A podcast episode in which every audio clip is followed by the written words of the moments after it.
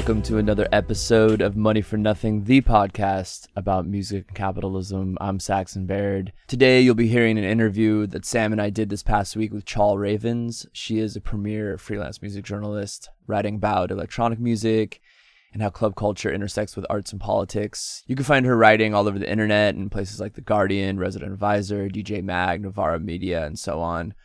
Ravens is also the host of the podcast Relevant Parties, where she profiles independent record labels like Exit Records, Ed Banger, Mahogany Music, and many others. Sam and I wanted to talk with Ravens about the podcast, but admittedly, we were just really excited to chat with Ravens about anything. She's been a long-time supporter of our podcast since very early on, and Sam and I are both big fans of her work. I think the one thing that I really appreciate about Chal is that whether it's in her articles or on Twitter, she is refreshingly a music journalist who covers music through a lens that considers the world outside the music industry, whether that means the political or climate change, or like we do on this podcast, keeping an eye on the money, where it's going and what it all means. So of course, we were really excited to have her on. Before the interview though, just a quick reminder that you can subscribe to our newsletter at moneyfornothing.substack, follow us on Twitter at M4N Podcast, email us at moneyfornothingpodcast@gmail.com, and of course, help spread the good word of Money for Nothing by rating and reviewing us. Okay, here's our interview with Chal Ravens. Enjoy.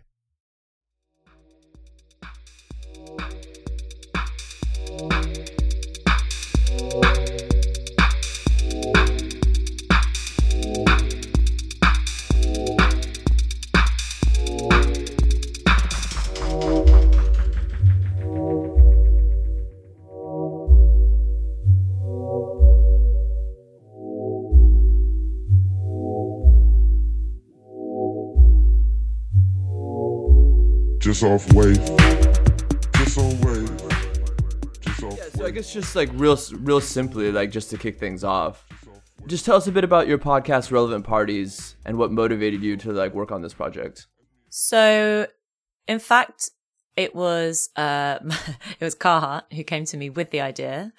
Shout out to Philip and Mikhail, who are based in Berlin and have actually, they've been at Carhartt for ages and have done a lot of, like, you know, within the like spectrum of what a kind of brand partnership can be, they've done some really good stuff. They've worked with some like amazing people, particularly from Detroit, which is where like the brand is originally from. They've done like, you know, like roller discos with Moody Man and good stuff. I'm familiar with like the like working within the confines of the brand, having worked at RBMA for a year, so yeah, well, you know, shout out RBMA. Ultimately, like, they gave loads of people loads of money to do stuff that wouldn't have happened otherwise. I mean, yeah, some of the best shows I've ever seen were just that corporate largesse, like, yeah. R.I.P.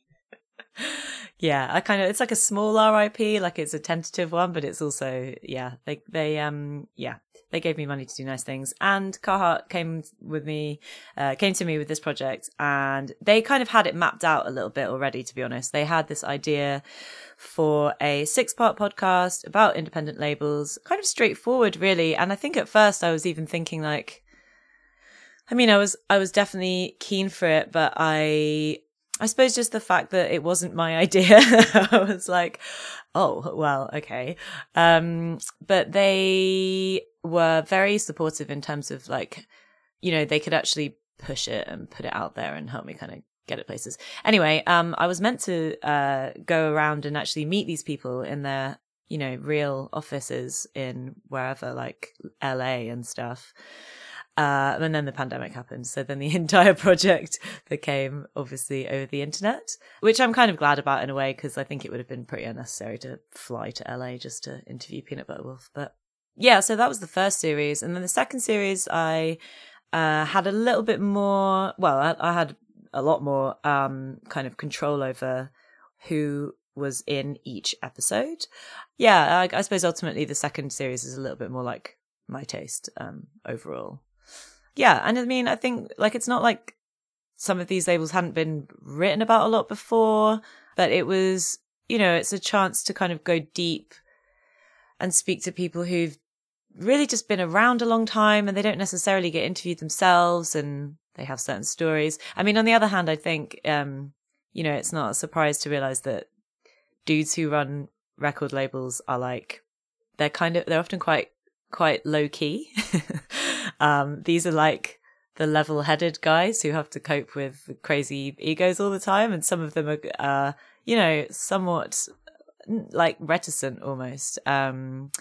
Not all of them, not Busy P, for example. But yeah, it was cool to kind of have that long form space to try to draw out kind of deeper stuff from some of these guys who, you know, have probably been asked the same questions a lot of times as well. To be clear, they were all men until the last episode of the second series as well, which is clearly one of the reasons why they asked me to present. It's interesting because you said that they've obviously answered these questions like a million times, but was there something specific that you were trying to sort of spotlight in profiling these like different like independent labels? Yeah, I think so. I mean, for me, I think that, you know, a lot of labels that have that kind of hardcore following or have been around a while, like Ninja Tune as an example, it's like, it's a funny one. They release all kinds of music and they've been around for ages, but they do have like a certain kind of consistent fan. There's a type of buyer who will buy, you know, kind of any Ninja Tune record like on site, you know, I know people like that. And so because of that, I think I just wanted to get away from anything. Well, there's some like nerdy stuff in there, but I wanted to get away from the kind of like chronological, like anarchy stuff where possible, and also like there's just not time. Like you can't talk about every artist that, you know, Stones Throw have ever put out. It's too much. So on one hand, I was interested in like bigger kind of thematic stuff, like, you know, some of the stuff that we're probably going to talk about in this episode, like what an independent label actually is and what it's for and so on. And then obviously on the other hand, it's just like trying to get some personality into it and just trying to find out like who these people are, and maybe this element of like, why would you do this as a job? Because it's not easy to convert that kind of passion into lucre, you know, it just doesn't really happen for a lot of people.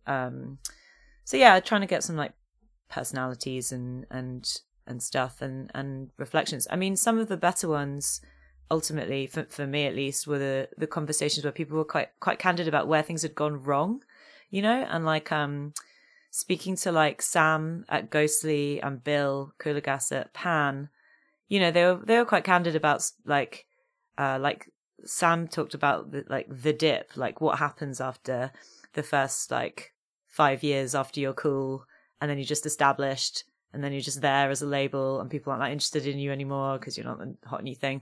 Like, what do you do with that? Where, what kind of, you know, how do you actually adapt after maybe being like symbolic of a certain like musical moment?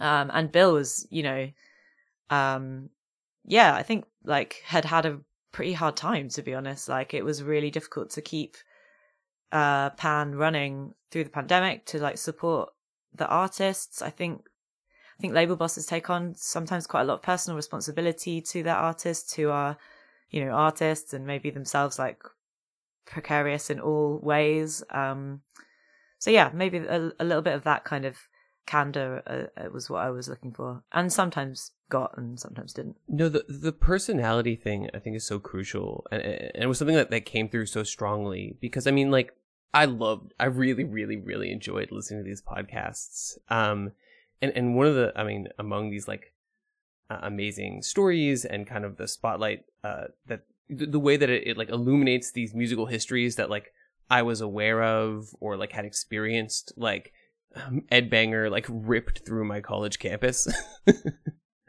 like absolutely changed the way like social life functioned. The music that label released for like, that was such a big one for me to do as well, to be honest, because it, you know, that's like, it was just a time capsule, and yeah, just really, I don't know, that one just really hit me. It was, I got into dance music through the kind of Ed Banger trajectory as well, Errol Alkan, Bloghouse, Justice, all of that. So yeah.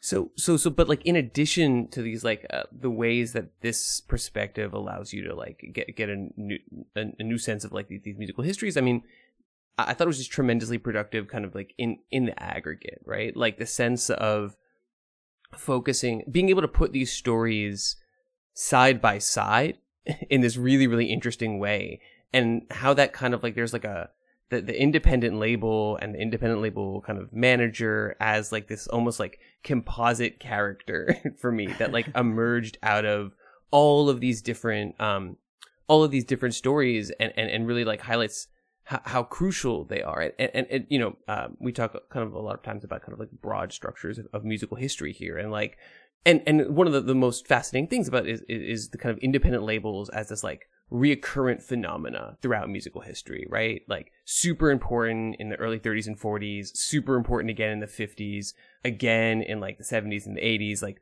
and just how they keep reemerging. And this was really, really fascinating because it was also this composite story of the independent label at a moment when the music industry was undergoing this just profound transformation. And hearing their perspectives on it really helped disaggregate that transition in a really interesting way, that it wasn't like a switch went and it went from physical to digital. It's actually this like much more complicated, like multi-stage process that different people kind of navigated in really different ways.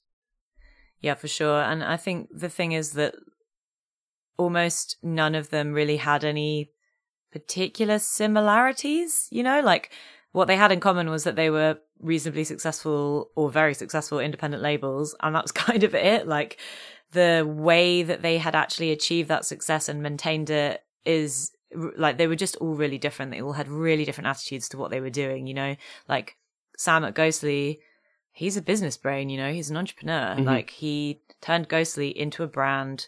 And whereas like Peanut Butter Wolf, like, he just wants to collect records, you know, he just wants to do like hang out and do, you know, his own weird shit in his own weird way. And the fact that they've all made it work in their different ways, it's hard to say exactly why, you know. It's like, I think if anything, it just comes down to the sheer, like, just the dedication of that one person saying, no, I'm just going to keep doing it rather than stop doing it. And that, yeah, I mean, the a lot of them have been like near bankruptcy, you know.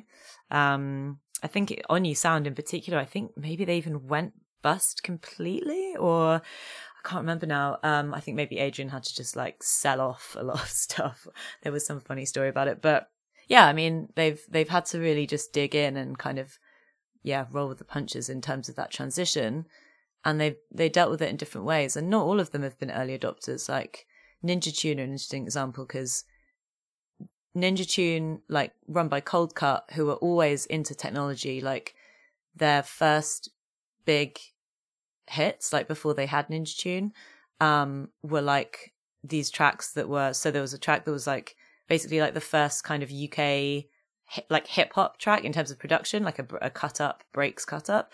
And then they did the remix of Eric B and Rakim. I don't know if that's like a hit in America, but like the Cold Cut remix of Eric B and Rakim was like a hit in the UK, and it kind of brought it brought Eric B and Rakim over here a bit. But basically they were always really ahead in tech. They were always into like audio visual stuff and like, you know, releasing things in different formats and all of this stuff, which has given them the edge a lot. But then just because you're good at software and stuff, it doesn't mean that you can control, you know, the tidal wave of kind of streaming platforms and file sharing and so on. And so even then, I don't think that there's an easy way to like for any of them to have prepared themselves for what changed. I mean, with Ghostly, maybe it's a bit different, because I don't know. I feel like it's I don't feel like Ghostly could have ever failed. He's just a business brain.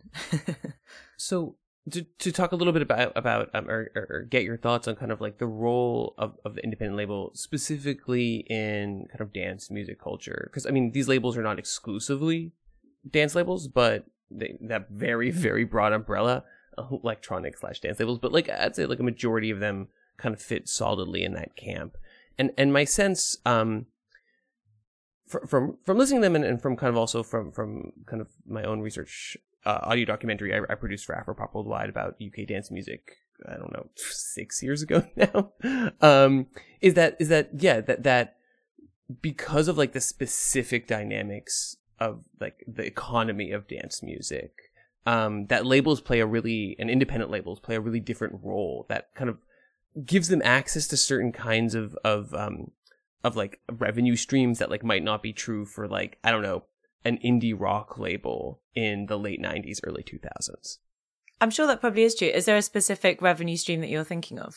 Well, I guess I was just thinking about like kind of the relationship between I guess like the fact that a lot of them, it seemed like, are DJs. So their ability to like turn the records that they're making into cash by performing seems like different.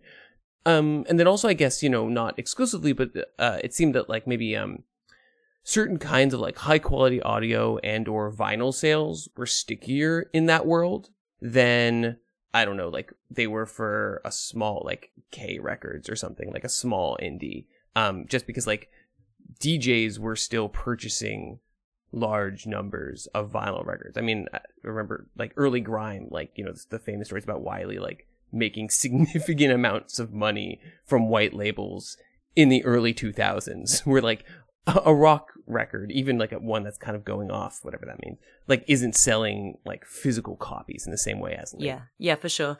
I mean, dance music, it's like there's this, you know, it kind of creates this like para industry of, you know, people who then play those records, because playing the records is the live experience, right? So if you made the record, like you, like the producers rarely get to like perform the record. That like really, especially now, like that's just not, it's quite rare. But they might also have a DJ career, which obviously involves them buying loads of other people's records. So there's this like kind of permanent chain. I mean, I think there's also the fact that like, I mean, historically, the label has always been more important than the artist in dance music. If you go back to the, especially in the early 90s, this so-called faceless technobolics era, as one person memorably described it. But, you know, that there was a big desire to be anonymous for a lot of label, for a lot of producers. You know, it was kind of culty and cool, and it was supposed to be like anti-celebrity and anti-whatever, right? So you would get the label representing like a sound, a direction, a city, whatever. And you might get a load of artists on there who have multiple aliases. They only release one record under one alias. It's got 2 tracks, whatever. And the artists themselves kind of are, you know, not exactly interchangeable, but they're not, they don't necessarily have fixed identities, but the label would have the fixed identity. So you go into the record shop and some artists get their own divider, but labels get their divider. So like it kind of stands in for that, I guess. So I think in that sense, I mean, dance culture is deeply tied to the label, and labels are the entity that has the longevity. You know, you can come and go in terms of your contribution to the culture and the acceleration of the, you know, the sonic moment, whatever. But it might be that your time lasts a few years and you kind of are influential and change the parameters of what that sound is doing, but the label will exist after you and release someone else after you. I guess that's the same with like other genres too, but I don't know. I feel like maybe I'm just trying to think if like kind of a lot of more indie rock type labels would be more attached to a sound and then wouldn't necessarily change over time, but this is no longer my area, so can't compare. Well, I mean, I also think what you're saying kind of about like representing a city or a scene is just like, I don't necessarily fully have a grasp on how this would function or how this would change things, but also like the sense of like a label representing a scene, and that they're operating fairly close to a set of like circuits that are actually making money. That clubs make money, that DJs make money, and that record labels are kind of in a closer conversation with those spaces, it seems like, in dance music than they are like in another type of music where kind of, you know, you go out and tour, or you just don't have that close relationship with audience feedback, maybe. Yeah, I mean, you know, just to take one example, Berghain has a label, it's called Osgood Ton. The artists that are on that label play at Berghain. Like there's a like pure symbiosis going on there. And then it's pretty typical to see like, you know, some lineup at Corsica Studios in London. Like recently they had 18 years of Hyperdub. Before that recently there was 10 years of Local Action, you know, or like even club nights that kind of go on forever that, you know, represent a specific scene and then also have a label like Rupture or something, drum and bass label, and club nights gone on for ages. And so it all kind of feeds back. So then like the promoter and the label boss are kind of the same person. They probably also are DJing and maybe they also make tracks. So yeah, it's definitely close. I mean, it's really that proximity to the live event, which is like, that's the funnel for the cash ultimately. Yeah. And you know, people like, it's easier to get people in for DJs than for live bands. Yeah. Cause they usually sound better. Sorry, all our live band fans out there. Well, they might do. I mean, there are plenty of venues where that is not the case, but yeah. Okay, so kind of, and again, you, this is, you know, there's a couple outliers, like On You is a much older label, but my sense is that like, for a lot of these labels, it kind of, the story starts and maybe like a good to kind of establish like a little bit of a baseline for this change, which is kind of like the independent label in the early to mid 90s. And it seems, mm-hmm. and you know, correct me if I'm wrong, but it's kind of the ones that kind of popped to mind is Stones Throw and Ninja Tune. I mean, did Ninja Tune start in the late 80s? Cold Cut did. 91. So in both cases, these are groups, labels that kind of find a market niche, a sound, a style, and then kind of just like fill it. And find kind of in like a kind of almost like a classic independent label way, find that like there are significant groups of people out there who are willing to buy the records. And I think it's interesting, you know, both those labels are like more adjacent to what's happening in the mainstream, it seems like, than some of the other ones. Like it, partially because they act more like a smaller version of a traditional mm-hmm. record label, because it seems like that's how the system was kind of set up then. So one of the things that we talk about a lot in terms of this digital transition, right, is that in, you know, previously, clearly the major labels had better distribution, had more access to more stores.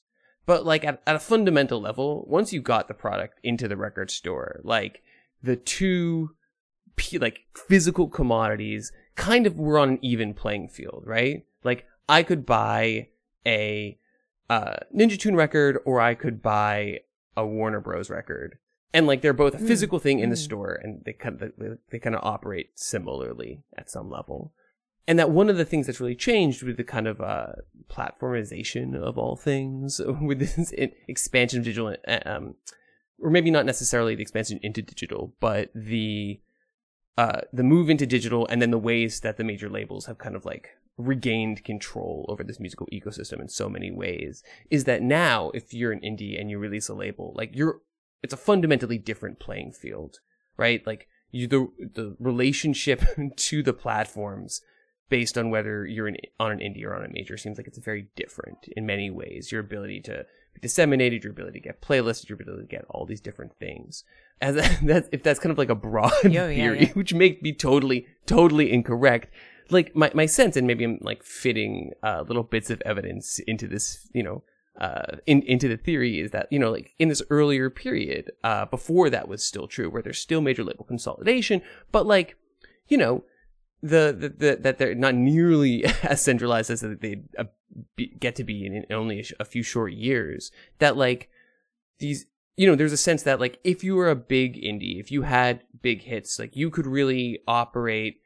You were not going to take on the major labels. You're not going to storm the Citadel, but you could establish like a pretty solid fiefdom. And my sense is that like in that period, a lot of indie labels, of a variety of ways, like did. Yeah, I would maybe, just to kind of go back to something that you said at the beginning there, I mean, I'm not entirely sure that it would be the case that, like, once the product hit the shelves in, say, the early 90s, that the Warner Brothers record and the, was it Stones Throw, was your example, or whatever your example was, were kind of, would appear the same, because I think also you got to remember that, like, the the way that that record gets to you. I mean, if you were shopping for a Ninja Tune record, let's say, or Stones Throw is like a better example in some ways,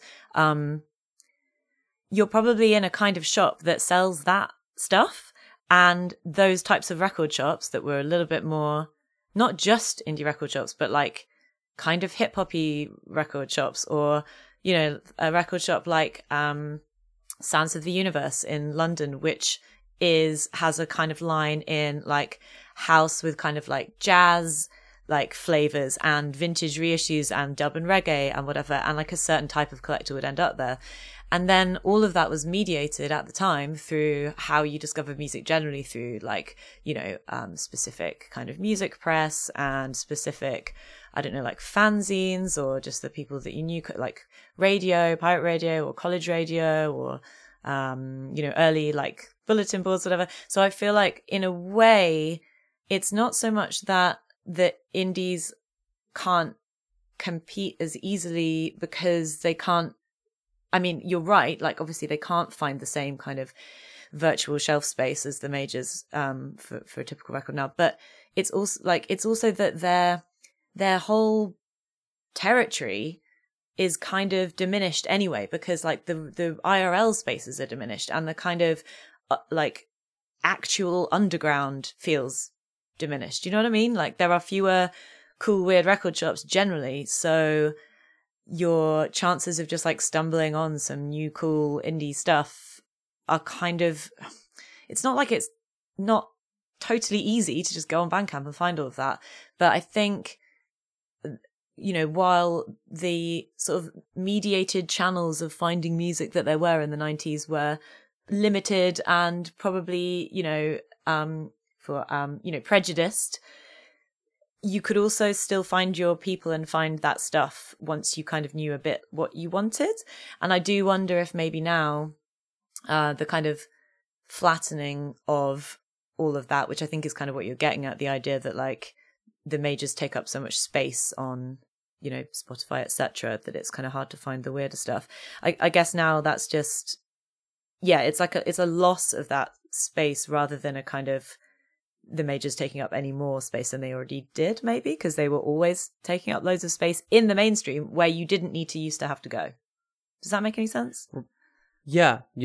So it's like a there was a coherence to this kind of alternate economy. Yeah, that allowed, like, once you were in, you could circulate within it without having to kind of, you know, even if you think about the money, right, with Spotify, right, like part of your money, even if you are just streaming independent music on Spotify, part of that money, because it's, you know, all gets thrown into one big pool and then distributed by streams, part of your money is going to the majors. It has to. Wild.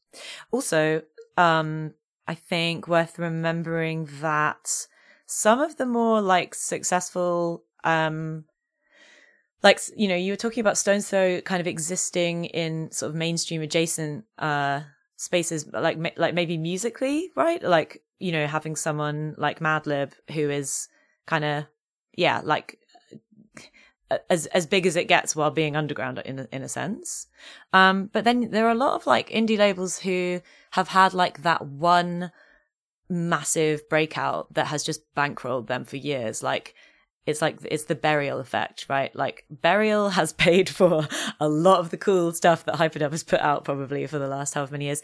Adele on XL, like imagine how much money they spent doing, because XL are like famous for doing talent development. That's kind of phrase on the computer. Artist development for ages. They find people, develop them, whatever that means, and sometimes they sign them. That must cost them so much money, and it's the Adele money for sure, you know? They wouldn't be able to do any of that. I think there are a few indie labels that have had that kind of luck. I don't know, someone like Bonobo on Ninja Tune. I mean, that guy does units and like syncs, licensing, all of this stuff.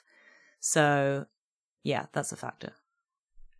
Well, that kind of brings up like a couple of questions for me. Like, I mean, one, I wanted to go back to just sort of like the flattening, and there just like being like kind of like less space to just sort of like discover, say like a label or like a new artist. And I'm just kind of curious you know, for newer labels that you covered in your podcast, like, I mean, I don't want to say not newer labels, but like more recent that have kind of had to go through these like technological changes. So I'm thinking like maybe like Pan, like, you know, like in your experience, like how, or like in talking to them, you know, how have they been able to sort of then become like pretty well known and relatively successful in this sort of like, I know they started in 2008, but I mean, they kind of really went, they were kind of in the midst of all this technological changes and like moved to streaming and everything. Like, you know, in talking to them, like, how did they then become like discovered and kind of who they are? Was it this like the one artist, or was it, you know, what was the process?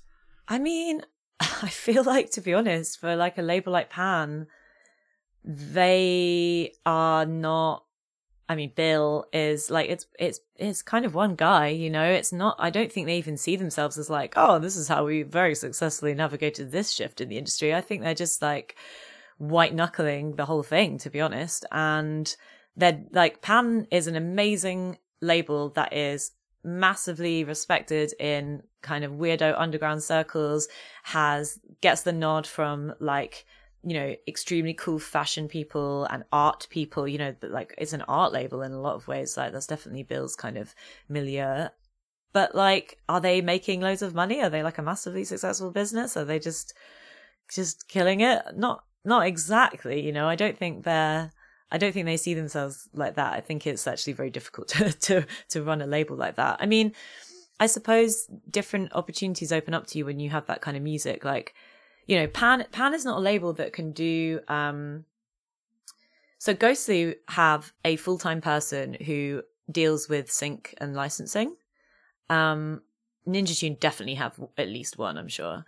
And if you think of how much money having one person on that can bring for those types of labels, but those labels, they put out a lot of music that is the kind of music that might get synced, to be honest. Like Ghostly put out records that are often like instrumental, kind of like, you know, sort of ambient ones or sort of like beats, instrumental type thing. Often with a sort of like heavy sort of like emotional affect potentially. Like what can Pan do on that front? Like it's a lot harder for them to like sync with an ad, but then they do have artists who are, you know, someone like Earth Eater is getting artist residencies, is getting fashion collaborations, you know, doing like weird runway music for, you know, some like extreme fashion design or whatever. So I suppose there's like, you know, that's some part of how they can create success, or at least the kind of outside appearance of success, is like that critical nod or that you know, success in like a high-end kind of art and fashion world. But yeah, I don't think those types of labels see themselves as massively successful. Do you know what I mean? Yeah, of course they're not massively successful, but I think it just sounds like it really isn't like a single formula, you know. That has to be some today there has to be some sort of combination of like, you know, a little bit of luck, having a good ear, knowing the right people, being in the right place, like having the right exposure, you know. No, yeah, go ahead. Yeah, no, I think, to be honest, yeah, you're right. Like actually what it is, I mean, the one thing that does tie all of these labels together is that it's one person who is listening for stuff. Not Mahogany Music, bit different, because Moody Man is obviously like somewhere in the background, like kind of in charge, but kind of like not actually running the label. But I think it's the consistency of one person who has their taste and they are following that and believing in it. Mm-hmm. And I mean, that is a really difficult thing to attempt to replicate or to be confident that you can replicate. But I think ultimately it's just that it's like, you know how like everything is curated now? It's like almost its own cliche that's like, here's this like cocktail menu that's like curated by some guest mixologist or whatever. But like label bosses, they kind of actually are curators. Like they have, and I don't even mean like a kind of like, you know, MoMA or sort of Charles Saatchi type of collector. They're like a collector who's collected some weird thing, you know, like they've got this weird collection of like taxidermy and, you know, I don't know, like weird medical instruments from the 18th century or something, and they want to show you them all, and they've collected them, put them in a cabinet. But after a while, you're like, yeah, this guy has a bit of an ear for this particular thing. Like these things do tie together, all of these different artists that he's like select. I'm just saying he, sorry, because it's true in all of these cases, really. So I think that, I guess that is it. And that is so useless as a piece of business advice, isn't it? And a piece of advice generally.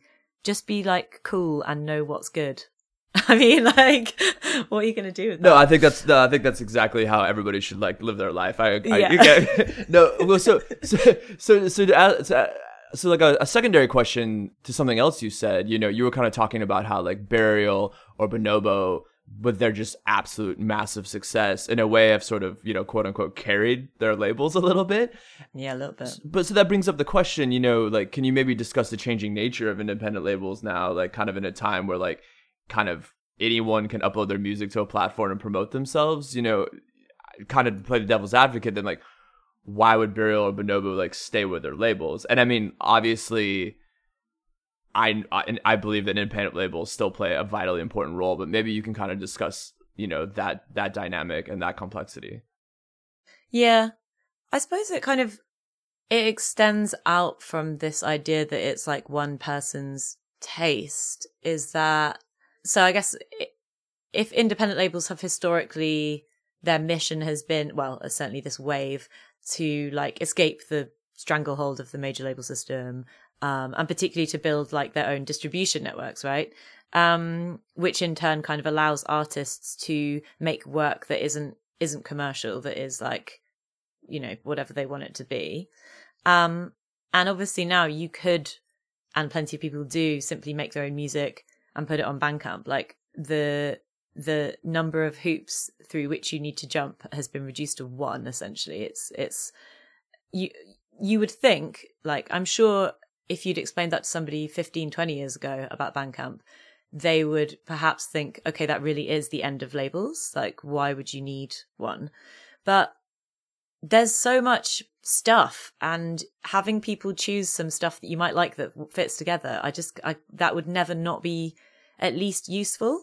And I think also there are two other things. It's like the fact that the label itself creates like potentially a community of the people who are, you know, on and near to the label, and also people who are listening to it, who discover each other as fans, which I think is quite hard to do now for various reasons. But, you know, to find other people who like that music, I think a label can help group things together, which might otherwise, or which might literally be disparate, but for some reason they go together.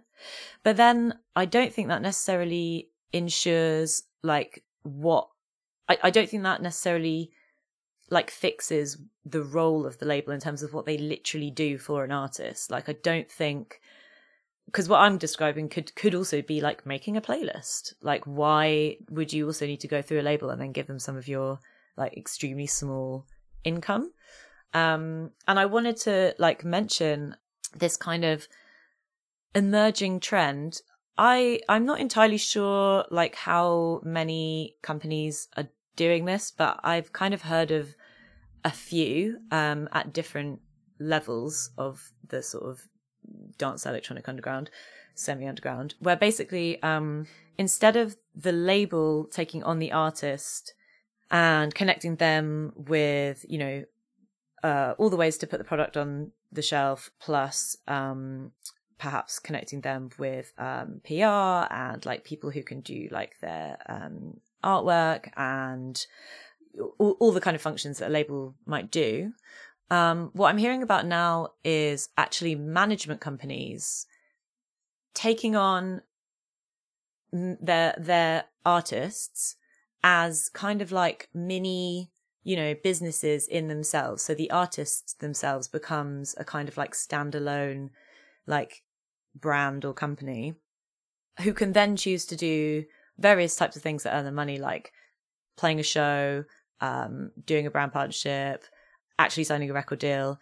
And the management will provide them with their like creative team. So that could be like, you know, graphic designers or like stylists, whatever, who would work with that artist on any particular aspect of their kind of brand going forward, or whatever like thing that artist might want to do, including that artist might want to launch their own label to put their own music out on that label, which would be funded by the shows that they've done.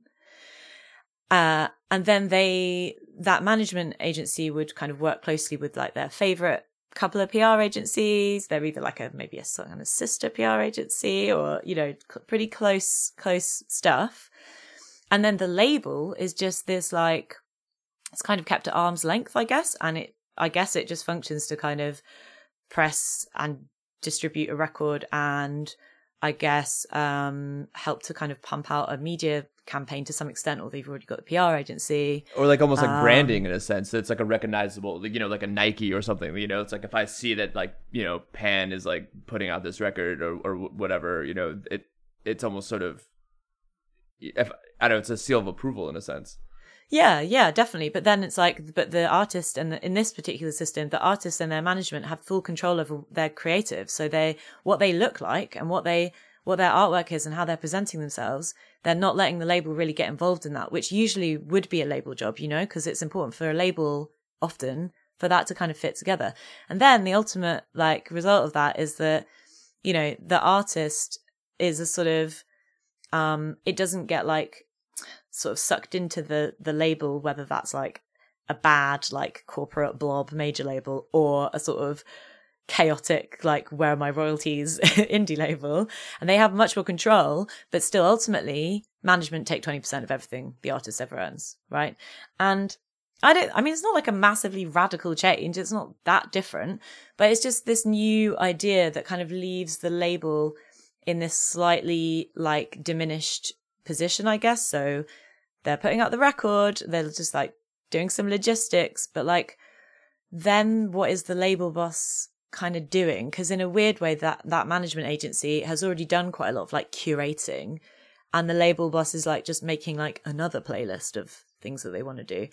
I don't know, they're not worried about this, I don't really care, it's just whatever.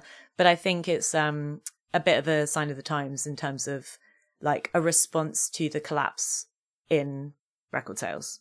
Yeah, I mean, it's really interesting because I mean, and I'd love to, you know, not necessarily naming names, but like get a sense of like the size of the artist. Because what that strikes me as like a set of moves that are, you know, I don't have like an intimate understanding of this, but like that's more akin to what a major star at this point, how they act with the record labels. You know, it's like no one's telling Beyonce or Gaga when to release a record or which record to release in a way that I think that like well, that's it. It would Thriller it would was produced under like from that like Thriller was produced under like you know, like in the 80s, 90s, labels were still telling even major stars what to do. Yeah. I feel like I know these things because of like conversations that are like set, you know, it's not like any of it's secret, but you know, the kind of artists that would be like part of this type of system include like the type of dance artist slash DJ who would be on the cover of a dance magazine. So like that size. Sure. I mean, how big is that though? It's not the same as Beyonce being on the cover of Vogue, is it? But, It's some money. It's big money in terms of their bookings and stuff. So, and also this agency might have, I don't know, 30 people that they're working with. Right. That's really interesting. I'm interested in these management like companies, like who they are and like who's funding them. And like, well, they fund themselves, because if you had 20 reasonably successful DJs on your books and you were taking 20% of even just their bookings, or, well, it's their total earnings, isn't it? So, like, I don't know, if you're on the cover of a dance magazine and then you play a big festival lineup this year, you're probably getting like 5 figures for that. They take, you know, management are taking their 20%, times that by like, 20 I'll take 20% of Tiësto's. That's some earnings. Budget. Like, I'll do it. It'll be hard, but I'll do it. I feel like Tiësto might have his own separate, like he's got a shell company as well or something. I don't know. Offshore shell company. Yeah, fully offshored. Well, I mean, I know this is kind of a new trend, but just have you talked to like any label bosses about this, or like label owners, and like kind of like what their feeling is about this new trend? I haven't actually. No, I kind of know it through other kind of grapevine things, but yeah, I should discuss that. Well, you know what? Actually, no, that's not true in a way, because this is a model that's like totally publicly known. So via my good friend Tom Lee, who runs the label Local Action. I also know a guy called Andy Musgrave, who runs an agency called Supernature, and he manages the rapper AJ Tracey. And with AJ Tracey, he the system that they came up with to launch AJ was they hired a good venue in East London, XOYO. They hired it for several nights. They put AJ Tracey on. They made a big event. They did it all themselves. It was no interference from the venue or whatever. It was just we're doing this. It's our thing. They did 3 nights. AJ Tracey was already an underground smash, coming up in this kind of era of self-made kind of new grime. And they used that money to go into the studio and record his album, and then they put that album out on a label that was AJ Tracey's own label. So there is no label, there is a manager who, and then a process to get some money to record the thing and put it out on AJ's label, his own label, which didn't exist other than to put out that record and future records, I guess. Yeah, I mean, it's also interesting because, again, the different kind of music scenes and the way that they function. I feel like that story makes a lot of sense, and a lot of sense to me. No, maybe not as an off the jump situation, but in the the U.S. label economy, rappers having their own labels is pretty common. Or it kind of reminds me of almost late 90s, early 2000s, when your band would have a hit, and then I remember this is a really funny example, but Limp Bizkit getting their own label, but it's really just a subsidiary of exactly. Warner or something. Yeah. Exactly. Yeah. But this is different because there was never a label. Right. Mm. Yeah, it's so interesting. And I could see that happening more. But the thing is, if you were AJ Tracey and that was your situation, what would be the next thing you'd think of? Signing somebody else, I think. Yeah. You probably would, right? You'd be like, well, this is I have a label now, so I'll put out records by my friends. So I don't know, they're three-headed hydras, aren't they, labels? Going back to what you were saying before about you kind of saying about at some level it's the business plan is be cool and do cool shit. Come on, it's so simple. For it. I'm very for it. But at another level, it's one of the things that, put it in somewhat more boring terms, is as this industry generally moves from a industrial industry, right? The problem is making records and moving them around. Where we did an episode about labels in the 50s, this is true also of indies in the 80s, right? Where having a big hit could often be a kiss of death because you had to you have to level up to produce enough records. If all of a sudden you're selling 500,000 records, it can put all kinds of monetary stress and bring on debt, and it's really a lot of labels have gone under from a big hit. And as you move from this industrial model to a very standard postmodern, post-industrial model where it is a knowledge economy and it is about making connections and juxtaposing things in ways that are both good and bad. Part of what labels, in a weird way, even the majors were always saying, right, was we have experience and that experience is valuable, and they were also had a lot of exploitative contracts that allowed them to make money, but and I think a lot of people kind of were your experience is not that valuable, but in a weird way, really understanding the music business at a deep level of what is cool, what's gonna go off, what, and especially in dance music, the what kinds of songs hit a dance floor and how that changes your understanding of what a new song, getting those kind of ears that people talk about, being a real record person, being able to hear a hit.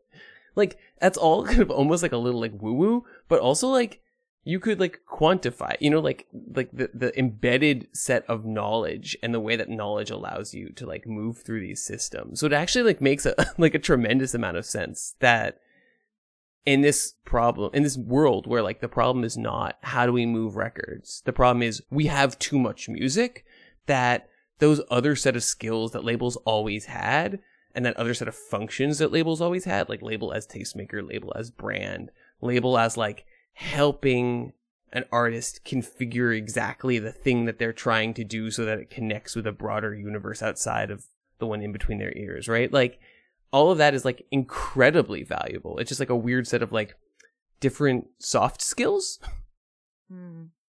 Yeah, although also I guess that makes it seem a lot like starting a record label is like you are some person who likes music and you try to find some music that you want to release, and if you're lucky you find some good stuff.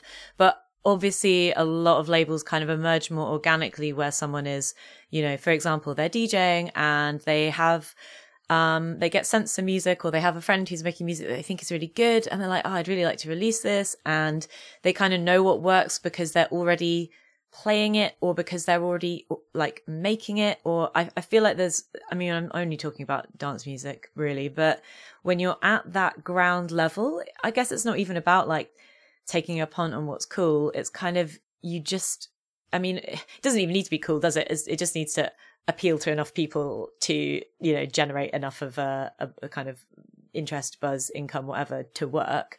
There's lots of uncool music being released. But yeah, I feel like maybe there's a kind of more organic, shall we say, way of doing this where you're just in the scene, right? And you're like, oh, maybe I'll release some records. And to an extent, that's quite easy to do. Actually, though, the thing about, you know, talking about product and not being able to gear up to make enough product if you do have a hit, you can't even gear up to make enough product at all at the moment. Like, sure, the way that vinyl's comeback has destroyed indie vinyl is, I mean, it really, that we're getting to the point now where there are a lot of like otherwise very like popular, well-functioning, decent sales, small dance labels who are like, I just give up. Like, you know, the pressing plant is telling me 12 months because like there's a deluxe Olivia Rodrigo double LP in there and they've like, they're taking 6 months to do that or something. And they're just like, I can't, what's the point? And especially with dance music where it's like, you can't just leave like 4 tracks on the shelf for a year by someone who's only got 1 record out so far. You know, it's not, sure, it's not fair to them as much as anything. That's so interesting. Time to start pressing vinyl in our garage. What's in your garage? No, I said time. Garage. Garage, garage, yeah. I said I was being sarcastic. I was like, time to start pressing our own vinyl in our garage. Well, it's funny, isn't it? Because like, why is this happening? It's because all of the pressing plants got shut down. Who made that happen? Oh, it's the major labels. Oh, who wants to use them now? The major labels. Well, there's only 2 pressing plants left. Great, good one, guys. No. I mean, you know all about this. I think you've probably even talked about this on the show before. But... A little bit. I mean, that too, and Jack White's Third Man Records. Thank you, Jack. Doing it for the culture. Famously, no. Yeah. But that point about kind of the organic nature. It's also like, but another level. It's you know. In addition to being like, I'm just throwing up buzzwords now, but like in addition to being like a postmodern economy, but if you think it's also like, you know, the data economy everyone talks about, but like, you know, if that ground level information is valuable in and of itself. And it's really interesting to think about, like, especially in dance music, like the value of being in a position to like gather that information. It reminds me a lot. We did an episode, I guess, one of the like the most interesting episodes. I loved talking about this stuff about King Records, which is this like R&B and country. Oh yeah, great episode. Thank you. Indie, right? In the 50s, and he bought used records that were worn out from jukeboxes, and was like able to be like, yo, these records are getting worn out, like these ones, this like stream, and he's like, I bet if I made more records that sound just like that, these records that are getting played to death, literally, like, I can make some money. And just being in a position to, like, within a functional musical economy, right? Like, so that you can pick up on those, like, market signals almost and be like, more of that, please. That's what people actually want. Like, is incredibly valuable. That makes total sense to me. Yeah, for sure.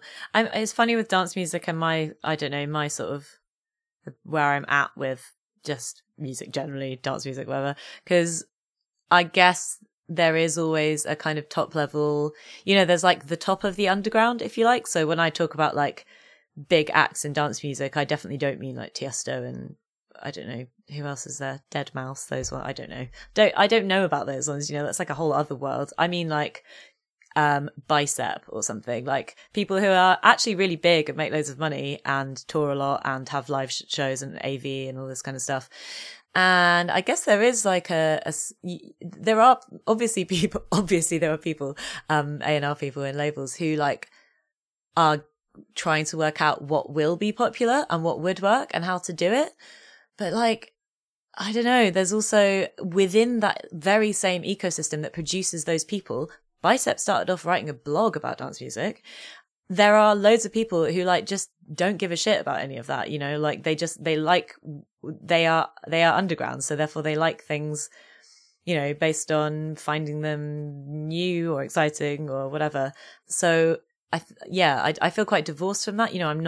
I'm not really like, I don't work in the industry, I'm a writer, so some of this stuff feels quite just like alien to me in a way, that kind of like A&R brain or sure. It's like when you when you find yourself backstage at a festival and you realize that everyone is having incredibly boring conversations about like, all of this stuff and not dancing. And there are like two things happening in one ecosystem in a way that like if you worked for a major, everyone would just, it's obvious what the name of the game is, get a number one. But in my kind of ecosystem, there are two opposing like drives, make money, but also try and be cool. So, yeah. As we kind of start wrapping up, there is like a very specific kind of moment that occurred in a lot of these interviews that really like I found like changed the way I thought about, I guess a lot of like the recent history of the music industry. And that was like the very different narrative that a lot of these independent labels had on like, I would say 2002 to 2008, roughly speaking, where like, the classic story, and this one that we kind of butt up against all the time, is like, this is the period of collapse, right? This is the free fall of the majors. And what was, I guess at some level, like my gut was like, oh yeah, it makes sense that these indie labels kind of had a different experience of it, but it seemed to be like fairly uniform across a lot of the discussions that either things didn't change that much, or even that kind of the increased level of access and notoriety that the internet provided actually made those like made it a pretty good time for a lot of those labels. Yeah, definitely. Yeah, it's funny because I think maybe because of the slight dance focus, 2002 to 2008 is very much like the dog end of like a rapidly accelerating like time sonically and aesthetically in dance music. So I think a little bit of that is the feeling that things weren't very good like artistically, like definitely with Exit, D-Bridge left drum and bass behind because, famously the early 2000s are not the best years of drum and bass. And he wanted to go off and do something that was like artistically still interesting. And yet he found that like people weren't really coming along for the ride with him, etc.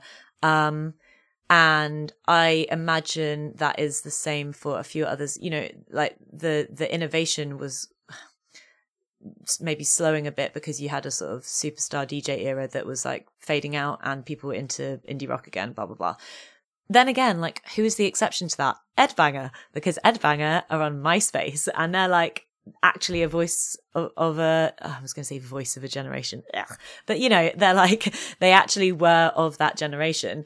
So in a way for them, it's like, they're obviously not even comparing what the 90s could have been if they were a label. They're just like, getting on with it and printing like colorful graphic t-shirts and meeting their top 8 friends on MySpace and taking like red eye pictures in clubs and stuff. So yeah, I feel like they just Indie Sleaze. Oh God, I can't believe they're making it come back and giving it a whole name. It's so stupid. I mean, Ghostly too, though, right? Yeah, but, with Ghostly, I think it's like, I wonder if, like, I think for Sam, it was more like he talks in detail about like the dip, you know, and how kind of depressing it is when you had this cool project that everyone was like talking about and writing about, and you were having these big hits, and then you're just like a bit out in the cold.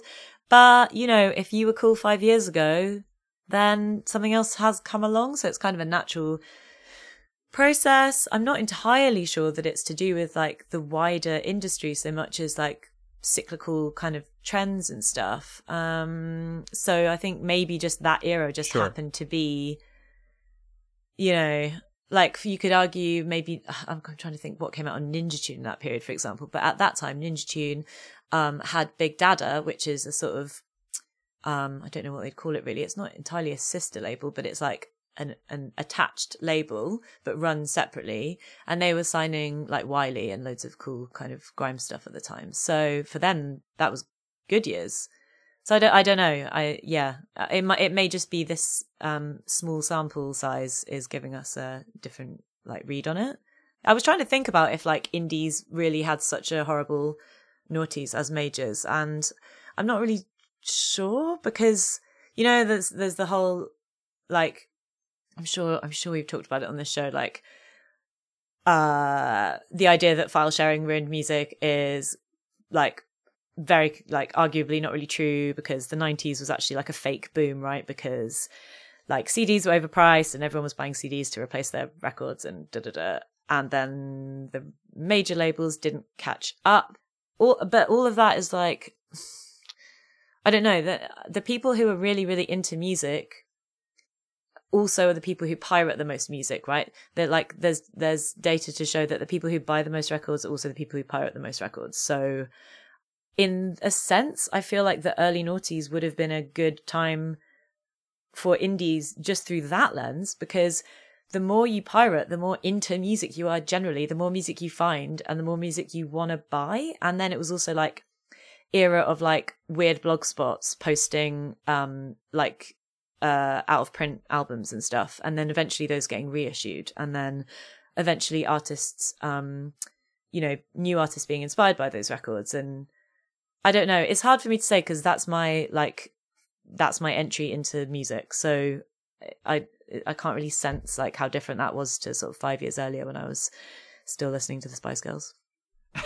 Well, yeah, I mean, it's a question that like obviously we'd have to do more research on, but there, you know, it's something that we kind of brought up in our last episode that, you know, there are these moments when, say, like big labels or like, as we were mentioning in our last episode, like big tech, when it struggles, it does kind of create these like sort of momentary openings. And like, you know, just from my memory, it does seem like there was a sort of opening where you were starting to see indie bands like suddenly like being on the radio or like being, you know, starting to like get like a lot of more coverage that like I had known as being like super underground. And all of a sudden, you know, I don't know, I'm thinking like a Modest Mouse or something like that all of a sudden. Yeah. So it does. Yeah, maybe that is related, you know, like just majors being in an absolute like just head scrambled because they don't understand how to use an iPod. And then there's like the weird opening for, yeah, just like, I don't know, Constellation Records or something to come along and like make quite obscure bands relatively popular.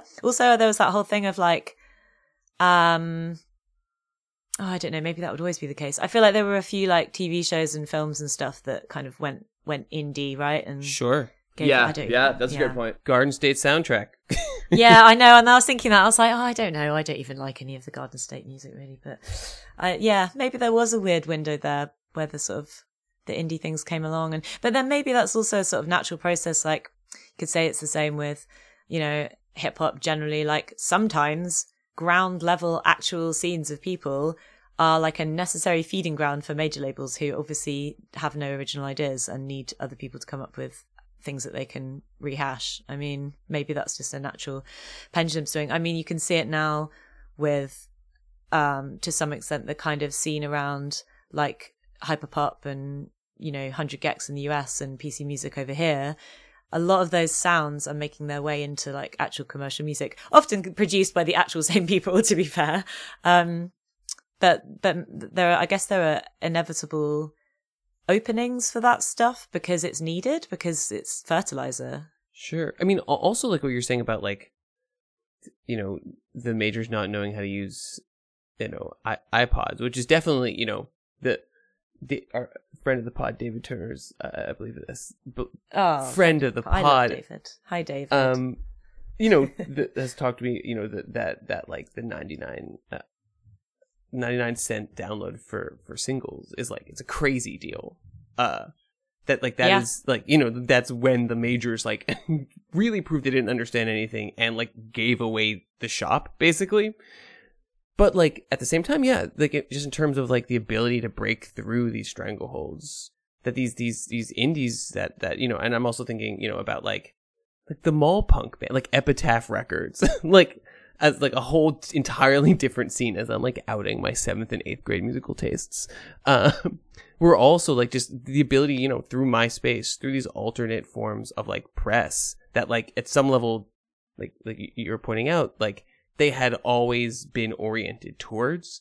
And so there's this moment where they maybe like have the field to themselves a little bit before majors and their marketing budgets are able to like restructure, you know, to really get a foothold on social media. Yeah. And I suppose if you're thinking about like where would that happen now or next, I mean, it's difficult because, you know, subculture happens out in the open now, you know, but you can barely even really call it subculture by any kind of traditional like interpretation of what that means. And so it's like, it's easy for Mr. A&R to find, you know, what the kids like or what is kind of bubbling up, but it also kind of isn't. Like, it's funny, like with TikTok works by finding out what you like and giving it to you, and it knows if you're not like a 15-year-old who loves like 100 Gex, you know, it's not going to give you that. And I just wonder like about what like remaining kind of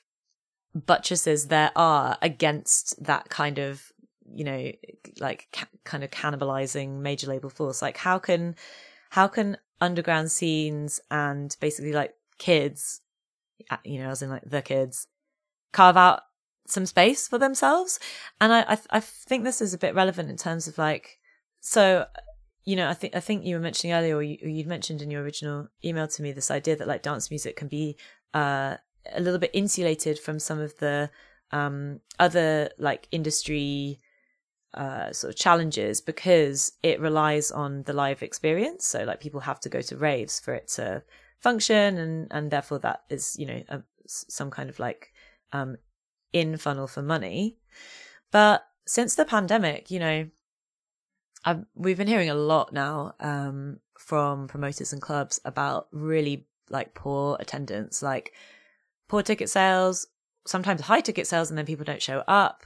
Like people are not, definitely in the UK or in London, people aren't going to things anymore.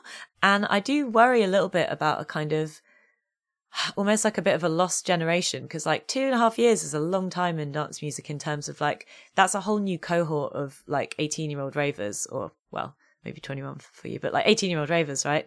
That's when you go to uni and maybe like go to Fabric for the first time or whatever and kind of get involved. And I just have this odd feeling that like, especially with everything being like just drastically more expensive, your prospects being so much worse now for an 18-year-old than they were when I was 18, that like the spaces where these new things are cultivated and shared between actual people are really, really limited and basically end up happening entirely on the internet. And I really don't want to sound like I'm shouting at a cloud, but it's just, it does seem like, you know, this link to venues and to real things, whether it's been like record shops or clubs or whatever, or even just like owning buildings and stuff. It's such a recurring theme in terms of how independent culture can like sort of stabilize and protect itself. And I'm sort of alarmed that there don't seem to be many places for like 18-year-olds to do stuff now, Maybe I just sound like an absolute granny. No. I don't think. No, I think it's like a real concern. I mean, like, you know, maybe there's some like 18-year-old listening that will listen to this and be like, yeah, we're going out to the like the random forest field and like putting, you know, bringing a generator and everything. And to be honest with you, actually, like I do know some like Zoomers that do that, that are kind of almost like recreating like almost like 80s, 90s style like rave shit going on, you know, like really super DIY. But no, I think it is a real concern. And I don't think that, you know, you're like shouting at a cloud because like we all just like we're staring at our phones for like a year and a half, you know, and like, yeah, like what is the effect of that on culture? And like, I guess it's kind of just like a real watch this space sort of situation. I mean, at the same time, Complex tells me that SoundCloud rap is back, so maybe there's hope for the future. Is it like SoundCloud rap, like wave 2 or something? Because we had that, we did that. Is it different now? Yeah, I think like wave 2, except like the waves are so short, it's just like an oscillation. Wave 6, but like just the waves have all been 3 months long. No, yeah. It's kind of the same thing again. Just hopefully without the drug. Did you read the thing? I'm afraid I've forgotten his name, but Simon Reynolds' son writes about this scene. Really? Yeah. Unfortunately for Simon Reynolds, he's birthed another music journalist, which must be galling, frankly. But well, I mean, I'm pretty sure his mother is also writes about music. I think her name is Joy Press. Yeah, I can't remember his name, but he wrote a quite interesting feature about like SoundCloud rap stuff, and it's good. Somebody needs to go in there and find out that stuff. Not going to be me, but you know like it proves that there are depths. There are like weird places where weird things can happen, even though it's like SoundCloud isn't like a private zone, but it is. You know, there are like small communities in there, I guess. But it's not the same as actually meeting people, is it? You know? Yeah, no, that is true. Yeah. But yeah, and I've always kind of had this like sort of pet theory that actually this is kind of what happened, what I was referencing earlier, where like somewhere like in the like early to mid 2000s, like this level of underground just got completely like gobbled up by like streaming and the internet and everything, like kind of the whole Modest Mouse like reference and everything like that. And so that there's like really like I have friends who are in like really like, you know, 3-chord like punk bands that like somehow can like tour Japan and like, you know, stay at people's houses and everything, but it's like so DIY and underground and like that sort of like maximum rock and roll thing, and like that's kind of like the new level of the underground, you know. And then there's just kind of like everything that's on the internet basically, you know. But You know what I would actually maybe say as an exception that could be, you know, oh, look, we haven't talked about Web3 at all or anything. We haven't talked about NFTs. Great. No, I was just enjoying that. No, we're not going to. But I was going to just throw in Discord or Discord-like things, because I don't think a label Discord would necessarily be cool, but I do think that is where stuff happens, because you need an element of these Web3 people have a name for like a third space. No. Yeah, maybe third or like not like private, but like gate or gated, or you know what I mean? Like there are worlds within worlds. So there's like a private area where you can therefore say things that like you can test things out without having to like say them on Twitter, for example. So I do think maybe a bit of Discord is good. You know, the NTS Discord is really good. Oh, there's an NTS Discord? I gotta get on that. The NTS Radio, they got rid of the old school chat and they launched a Discord. And for about 3 hours, I was like, stupid, hate it, not going to do it. And then I went on and it was absolutely amazing. It was so good. It's got like different channels for different things. It's got channels that just permanently have all the track lists on. It's got like, obviously, you can DM people, so you could actually make friends with people. It's good. Nice. I'll have to join it. Yeah, I listen to NTS probably every single day. So totally, ultimate background music, isn't it? Yeah, definitely. In the best way. The best way for sure. Well, Chal, we've had you a long time, and so I really appreciate you coming on. I do want to leave a space open though. Like, do you have any comments or any like thoughts that you would like to express about the sort of like Web3 like DAO space in regards to the music industry? And you could totally say no and we don't have to talk about it, but I mean, like, I just wanted to go ahead and like kind of like leave that open if you did want to have any thoughts about it, and like how it could possibly, you know, like you said, maybe be you know, a space for something more sustainable, or maybe something that's like a little bit, you know, completely autonomous from the you know. So my thoughts on it are kind of based on the fact that, like, I am, like, a sort of chronic armchair, like, observer of all of these things. And I find them really interesting, and I've never quite got involved. And I feel like that is itself a bad sign. Like, if I haven't quite done it, then a lot of people aren't really going to get there. And a lot of these, you know, like, the good Matt Dryhurst always says that he needs people to get on board and learn about this stuff, because there need to be more people offering, like, the critique, right? And offering, like, the perhaps left critique or whatever critique of blockchain, crypto, NFTs, everything. Yes, I agree. And I try my best to keep up so that I can have that critique. Not necessarily criticism, but, you know, critique. And yet I feel that when you have these spaces where, you know, being already in the know is getting you into that space, like, two things can happen. One is that it's just simply never going to be accessible enough to actually, like, impact in the way that it thinks it's going to, like, sort of culturally, rather than just, like, you know, I mean, in terms of, like, trying to do something to do with, like, DAOs and music, let's say, and NFTs or whatever.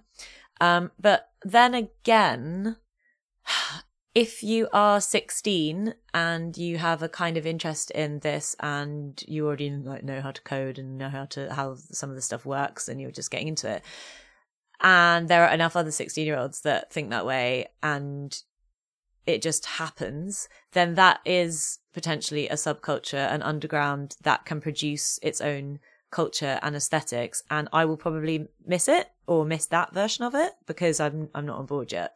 Do you know what I mean? It's like, I think as it stands, the problem is that it really is quite hard to, like, get involved in this stuff and get your head around it. And that is why we're seeing what we're seeing, which is, you know, broadly speaking, like, the late adopters being, like, exploited by the early adopters. And yeah, this it's quite a like high, like, kind of like learning curve into this space. It really is, and it's just like saying that I really have followed, like, crypto stuff for, like, 7 years at least, and I don't even do it. Do you know what I mean? I'm just like, I'm interested, but I'm like, I can't really. And do you know what? I feel vindicated. Like, I don't give a fuck that I've never, like, been really, like, bothered in crypto now. Like, whatever. But I mean, I am interested in it as, like, a form of capitalism and as a form of culture. But yeah, I don't know. I feel like at the moment, I can't see what kind of cultural impact it is going to have. But I also think that humans are really, really bad at imagining, like, how much things can change within the space of 10 years or 15 years. Like, just based on, like, all the things we've talked about in this episode, which span a period of, like, 20 to 30 years, you just don't know, and you don't know what, like, the next load of people are going to be like, or are going to know about. And yeah, so there's my totally useless fence sitting final word for you. No. I think I'm kind of with you on that. I mean, Sam and I had the great opportunity of, like, being able to do, like, a guest lecture sort of Q&A with a, like, music business class at, like, a college up in Maine, and, like, you know, so we're talking to, like, maybe 18 or 19-year-olds, and they, like, had no fucking clue about, like, any of the Web3 stuff. I mean, they, like, they had heard of it, but they didn't really, they weren't involved in it at all. They were like, wow. So wait, what's the, yeah, and I was like, well, this isn't a good sign, because they're in a fucking music business class. but at the same time, I'm just thinking about Chal and, like, the ways in which that gatekeeping and, like, the high buy-in, like, makes it a subculture in a way that, like, I had never thought of. That's so interesting. And then the question, the follow-up question, you know, is like again, that's like not to be determined here, but to be determined by things actually occurring. Is like, what kind of subculture is it? And that's like the financialized aspects is what makes me uneasy there. Like, everyone getting together and, like, figuring out how to, like, commodify social exchanges is, like, not my personal favorite cup of tea, but also like you said, like, it's a subculture, and it's nice to see those exist in wherever little cracks they can poke out of from the digital ether. We should be grateful for any subculture we can have at this point. And I think, are you guys on the New Models Discord? No, I'm not. I think the New Models Discord is probably a fairly peak example of a, you know, Web3 crypto, etc. adjacent discussion sort of area.